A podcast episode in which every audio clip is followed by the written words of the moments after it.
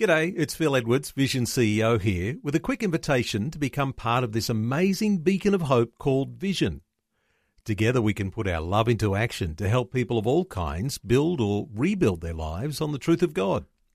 Please consider the part you can play during our upcoming Visionathon appeal, remembering that it's your support that makes Vision possible, including this podcast. Audio on demand from Vision Christian Media. So the question I have for everybody in the room, what are you doing with the stuff God gave you?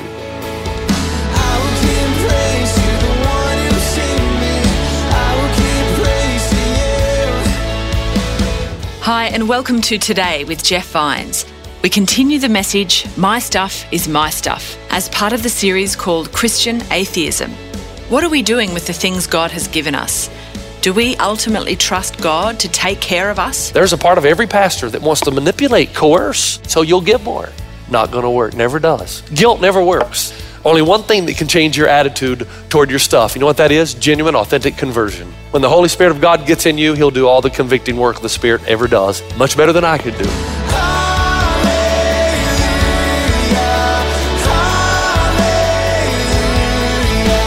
This is Today with Jeff Vines, and we continue My Stuff is My Stuff. Now, Luke 19, Zacchaeus. He's a tax collector. As a matter of fact, he's the chief tax collector. And in verse 1 of Luke 19, three chapters over from where we just were, so Jesus is still talking about our stuff. He starts at Luke 12 and doesn't finish till the end of Luke 19. Jesus entered Jericho, was passing through. A man was there by the name of Zacchaeus. He was a chief tax collector and was wealthy. Now, I don't know how many of you know the name Ray Stedman, but he was a famous pastor up around uh, the Bay Area at a church called Peninsula Bible Church, a great man of God. And he used to tell this story, so give credit where credit is due, about a guy who had a guilty conscience after he had filed his tax return. So he wrote a letter to the IRS, and it's a short letter. Here's what he said I have not been able to sleep because last year, when I filled out my tax return, I misrepresented my income. Enclosed is $500. If I still can't sleep, I'll send the rest. so, Zacchaeus, a tax collector, we all kind of know what that's about, who lives in the high rent district. A couple other things you need to know he's a traitor to his people. The worst two sins that were often coupled together in the land of Palestine, first century, were prostitutes and tax collectors. Those were seen to be the worst occupations uh, because tax collectors were seen as collaborators with Rome. Rome was trying to impoverish the land of Israel. And the only way they would do that was take all the money from Israel by taxation and give it to Rome. And so Jewish men would come in and bid on contracts. They would say, well, you know what? And they, they, would, they would betray their own people because they knew it was lucrative. So Zacchaeus would come in and say, I think I can get $10,000 a month from Jericho. And if he didn't get outbid by another Jewish fellow, the Romans would give him the contract, knowing that if he collected 20, he could keep the 10. Now, Rome knew it was happening, but they didn't care as long as they got their money, and the Jewish people knew it was happening. And they hated tax collectors, which explains verse 3. He wanted to see who Jesus was, but because he was short, he could not see over the crowd. So he ran ahead and climbed a sycamore fig tree. Now, I thought about this. Zacchaeus, is a short man. You know the song, Zacchaeus was a wee little man, wee little man was he. And so I'm 6'4, and if a wee little man fights through a crowd and wants to get in front of me, I don't mind because he's not going to obstruct my line of sight at all. But they wouldn't even let him to the front because they hated him, and he climbs a sycamore tree to be able to see who Jesus is. Now, a couple things. Number one, in those days, it wasn't all about human rights, it was about honor and dignity. And a grown man would never, under any circumstances, climb a tree. Understand that. But something else is going on here, Zacchaeus, and the something else is desperation because money has become his idol and it's not working for him.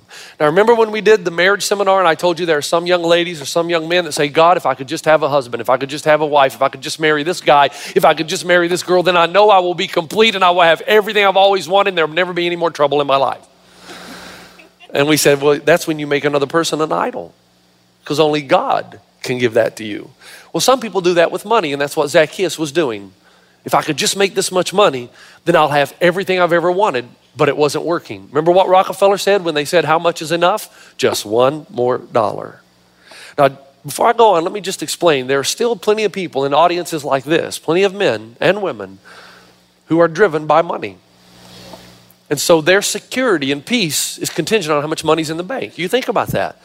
Think about it. Is your peace in life contingent on how much money you have in the bank? Which one causes you more stress if I say to you, there is no God, or you don't have enough money in the bank? Some of you who are leaning toward money would say, There's no God. Wow, that's too bad, but I'm good. you got it? If you're leaning toward money. Now, think about what happens for Zacchaeus here. He's wealthy, he's got all the money, but he's miserable. He still contemplates death. He knows that no matter how much money he has, he cannot prevent death. The, the significance that he thought his money was going to give him and how he'd feel important is not working. This hole and void in his life, still there, can't explain it. Then he hears about Jesus coming, and word on the street about Jesus is that Jesus loves all people, is kind to strangers, loves the unlovable, and eats with prostitutes and tax collectors. Now imagine the drama. I love, don't you love this about Jesus? Jesus coming through town? and all the people around him are respectable religious people who all feel superior to prostitutes and tax collectors. And Jesus, instead of talking to them, singles out the most notorious sinner in the crowd. And he talks to Zacchaeus. Don't you love that? Come on, don't you love that about Jesus, really? I mean, that's the kind, I mean, not only does he address him by saying, Zacchaeus, come down out of the tree. Okay, just the fact that Jesus acknowledges the guy is amazing which is more than what some of us do when somebody walks in here that doesn't smell or look like we think they ought to smell or look. Come on, come on, but not Jesus. And then he goes beyond acknowledgement and says, I'm coming to your house today. We're going to go spend some time together. Which in the first century, having a meal with somebody, and it does so even today, intimacy, acceptance, fellowship. Remember what I said? See, for you and me, somebody comes in our church, it's if you behave, if you behave, and if you believe, we'll accept you. See, Jesus is the perfect example of how that doesn't work. He accepts Zacchaeus first, goes to his house, hangs out. And then because he accepts Zacchaeus, Zacchaeus believes. And because he believes, then he's got the power now to behave. That's the right order. And when Zacchaeus sees that Jesus has chosen the least worthy to spend time with him, it changes his whole idea of God. And now, for the first time, I think Zacchaeus says, Wow, salvation is not based on works because I'm a miserable loser. Salvation is coming to my house and it has nothing to do with achievement or performance. Now, are you tracking? Good, because there's a natural result happening in this story in the same way that it happened in Luke 16. Now, to give you an example, before we close the deal here, do you remember the Lord's Prayer where Jesus teaches them how to pray? And then at the end of the prayer, there's a couple of verses that bothered me for a very long time because it, it appears that salvation is not by grace but by works. He says, Jesus does, for if you forgive other people when they sin against you, then your heavenly Father will also forgive you. But if you do not forgive others their sins, your Father will not forgive your sins. So I think, wait a minute. Are you telling me that if I don't forgive somebody, then my salvation is taken away? You see, that's a little problem for me. But then you begin to understand the cause and effect teaching of Jesus. He doesn't just dispense information, he gives you difficult issues to, to struggle with, come to conclusion, and there's where the truth lies. Because here's what he's saying same thing he's saying in Luke 16. He's saying, Show me somebody who's had a genuine conversion experience, and I'll show you somebody who has no trouble forgiving others. Now, it doesn't mean they're perfect, doesn't mean they struggle with it sometimes. But you show me somebody who really gets it, who's had an authentic conversion, in their heart of hearts, down deep inside, they know. They know they should be people who forgive. Now, I want you to notice the natural result of cause and effect concerning your stuff and your money that happens with Zacchaeus, verse 8. But Zacchaeus stood up, said to the Lord, Look, Lord, here and now I give half of my possessions to the poor. And if I've cheated anybody out of anything, I will pay back four times the amount. Now, this is quite impressive. He says, I'm going to give 50% of my income to the poor. That's far beyond the 10% the Mosaic law required. And then he says, I'm going to pay back four times what I took. Well, that's 300% interest. That's pretty good. That's 200 more percent than the Old Testament required. And what is Jesus' response to him? Now, stay with me, keep tracking. He says, Today, salvation has come to this house. Now, I want you to notice something. Salvation does not come to Zacchaeus' house because he said, I'm going to give 50% to the poor and I'm going to pay back four times what I've taken. No. As a result of salvation already coming to Zacchaeus' house, the proof was that Zacchaeus' attitude toward his stuff changed. It's the ultimate cause and effect. How did it change? Dr. Tim Keller says this Zacchaeus went from accruing wealth at the expense of people around him to serving others at the expense of his wealth. See where I'm going with this? See, all my life in ministry, there's a part of every pastor that wants to manipulate, coerce, bring a tear to your eye so you'll give more. Not going to work. Never does. Guilt never works. Only one thing that can change your attitude toward your stuff. You know what that is? Genuine, authentic conversion. When the Holy Spirit of God gets in you, He'll do all the convicting work the Spirit ever does, much better than I could do. My job is to get you to the cross. Thanks for joining us on Today with Jeff Vines. We're finishing the message My Stuff is My Stuff. The only way our attitude towards all that we have will change is with genuine conversion and commitment to Christ. Here's Pastor Jeff with more. Now, I want you to notice something that does not happen in this story. Pastor Jeff, what does not happen in the story? One, two, three. Pastor Jeff, what does not happen in the story? Notice what does not happen. If you read through Luke, here's what happens. In Luke 18, you're going to come across the story of the rich young ruler, and you're going to say, Wow, Jesus said to him, Sell everything you have and give to the poor, then come follow me. So do I have to give everything? I mean, is it 100%, Jeff? But then you come to chapter 19 and you read where this tax collector says, I'm going to give 50% of all I have to the poor. So what is it, 100 or 50? And then you read in Luke 11 where this whole conversation really started in the latter part, verse 42, when Jesus said, Woe to you, Pharisees, because you give God a tenth of your mint, rue, and all kinds of other garden herbs, but you neglect justice and the love of God. You should have practiced the latter without leaving the former undone. So which is it, Pastor Jeff? I'm reading Luke. Is it 10%? Is it 50%? Is it all of it? Now, listen. If you're asking the question, how much do I have to give and be right with God? It shows me that you're still approaching God religiously, only on an intellectual basis. That you're not speaking out of a personal and real relationship with Him. Because the person who has genuinely grasped what Jesus has done for them does not ask, What must I give? but ask, What can I give? Doesn't mean you're always perfect.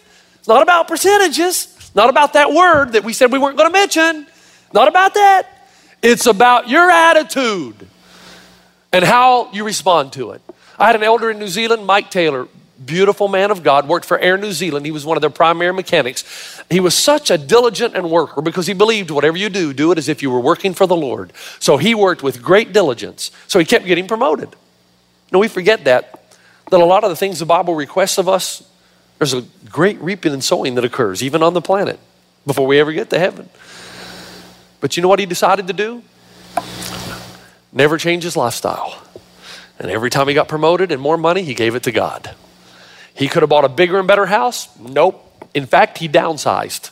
Could have bought bigger and better cars? Nope. Kept the same old piece of junk he always drove.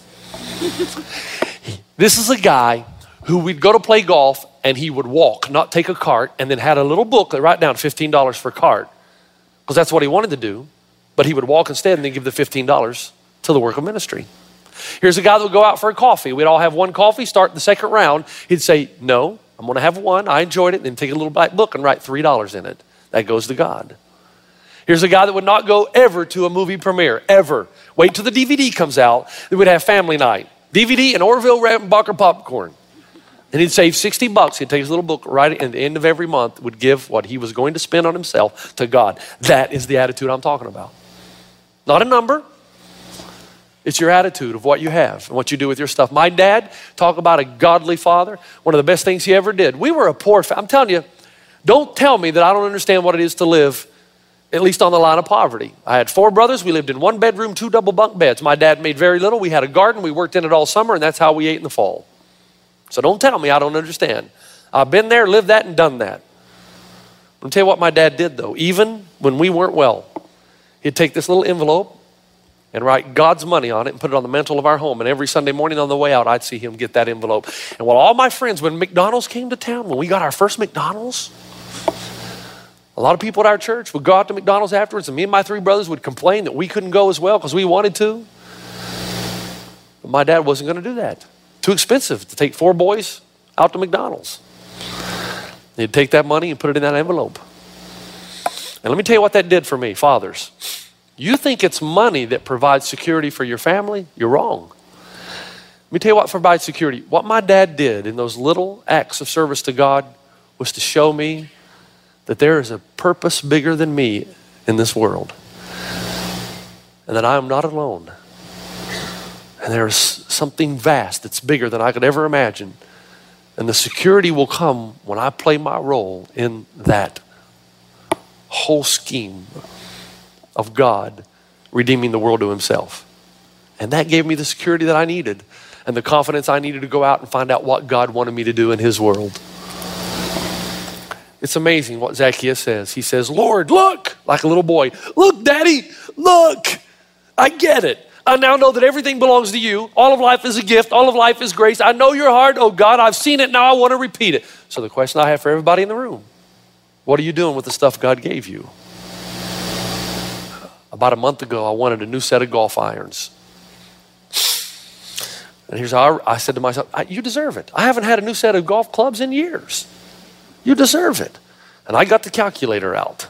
And I started crunching the numbers, man, to see how I could make this work. And see what li- false, uh, see what things I can tell my wife. I, I don't know how. and as I'm doing that, I'm thinking, when is the last time I got a calculator out? And I looked at everything I have and figured out a way to give God more. It's not about number. No, it's the attitude of the heart that cannot be manipulated. It's a natural result of cause and effect. When I truly get it, and I've gone to the cross, my attitude toward my stuff changes. And no sermon by any pastor is ever going to change that.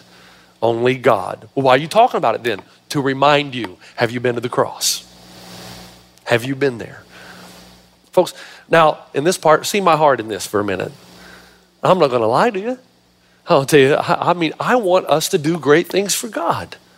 I see the space that we have around here and what we're trying to do and the, the, the, the, the, the things we could do for the kingdom of God in the San Gabriel Valley. I think of satellite campuses around the valley so that we can have a fully devoted follower of Jesus in every home in this valley. I think of single moms and our ministry to them, how we're not doing enough still, even though we're doing some. There's still so many that are hurting that need our help. I think of CR, Celebrate Recovery throughout the valley. We should have more than just one here. We should have one, I don't know, every five, ten miles so that anybody who's hurting could find their way to God and know what it means to have the victory through the power of God in your life. I think of what we're doing in Zimbabwe with holistic ministry, digging these wells for these kids so that they can have food and water and have a hope and a future. We have so much, they have so little. I think of what's going on in India. Have you ever seen the map of the world and unreached people groups? Do you know that most of them are in India? For $75 a month, we could pay an Indian preacher to have enough food to survive the things he needs to go and preach the gospel. These guys are willing to go in areas nobody else will go, even if it means that they give their lives. These are things that we ought to be involved in. But the national stats tell us now, listen, this is toward the end. The national stats tell us that the average American, and by the way, we're the rich ones, gives away 1.5%. Unless you're a Christian, it's 2.5. So Jesus makes a whopping 1% difference in your life. There's something wrong with that. We also know the latest Barna report that one out of every six people who attend church regularly give nothing. 16%. And I told you in February that our statistics from last year show, and I know you don't like this, 25% of our church gave nothing, and another 25% of us gave zero to $100 for the whole year which means 50% of our church last year gave next to nothing or very minimal what was left over. And I want you to see the point one more time of Zacchaeus' story. Greed surrenders to generosity at the point of conversion. Have you been converted? that's, the, that's, the, that's the question. It's so freeing to know this now. To know that it's not about me standing up and trying to manipulate or coerce anybody. It's getting you to the cross because when I get you to the cross, the Holy Spirit will do the rest. So I ask every one of you, where are you? Has your attitude towards your stuff changed? I hope so. Because I hope that this summer we can be the first megachurch in America to break the trend that our offerings would actually go up in the summer rather than down. And do you know why? Because the 50% of our people, now you guys who are tithing and giving, I'm not talking to you right now. You can just be shaking your head. Yep, I know, Jeff. And those of you who aren't, if you would just drop your guard for a minute and not be so defensive and actually think for a minute that Pastor Jeff is not actually trying to manipulate me, that he actually does love me, and he knows that if I honor God in this area, that God will honor me in ways I've never dreamt. that you'd give me the benefit of the doubt. And my prayer is this summer that the 50% of our people who are giving next to nothing would ask themselves a serious question of where you are with God and why your attitude toward your stuff has not changed. And you say, Pastor Jeff, thanks a lot. I'm in financial disarray right now, and you're just heaping up a whole uh, coals of guilt. No, that's not my purpose either. I know some of you are in that position. I know that. So, you know what I want you to do? Start praying and start thinking. Start asking God how you can get your finances right to where you can really give what you want to give. See, that's the, it's the attitude I'm after. It's the attitude I'm after, that God's after. Stop using the 10, 20, 30% rule and do this. Can I position myself to where I can give? Not how much do I have to give to be right with God. If you're still asking that question, you're still religious. But what can I give? God, show me the way in the money that I have to position myself for great levels of generosity. And I'll tell you, God has honored that, and He'll speak to you, and your life will change. Father, thank you for your love, for your mercy. Thank you for uh, just the way you open our eyes to a guy like Zacchaeus, whose life was totally turned around. Somebody who put all of his hope and security and money changed. And now, because you were his God, and he had everything he needed in you, it changed the way he looked at his stuff.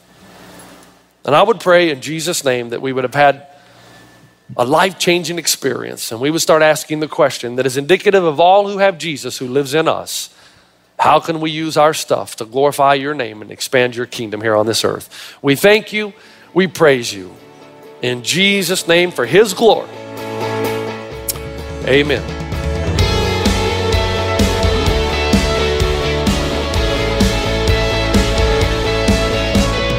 This is Today with Jeff Vines. That's the end of My Stuff is My Stuff. But next time, we'll continue in our Christian Atheism series with a message about not wanting to forgive.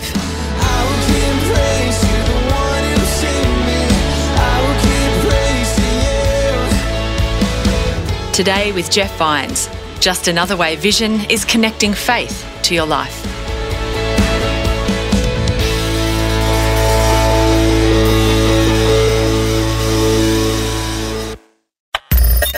Thanks for taking time to listen to this audio on demand from Vision Christian Media.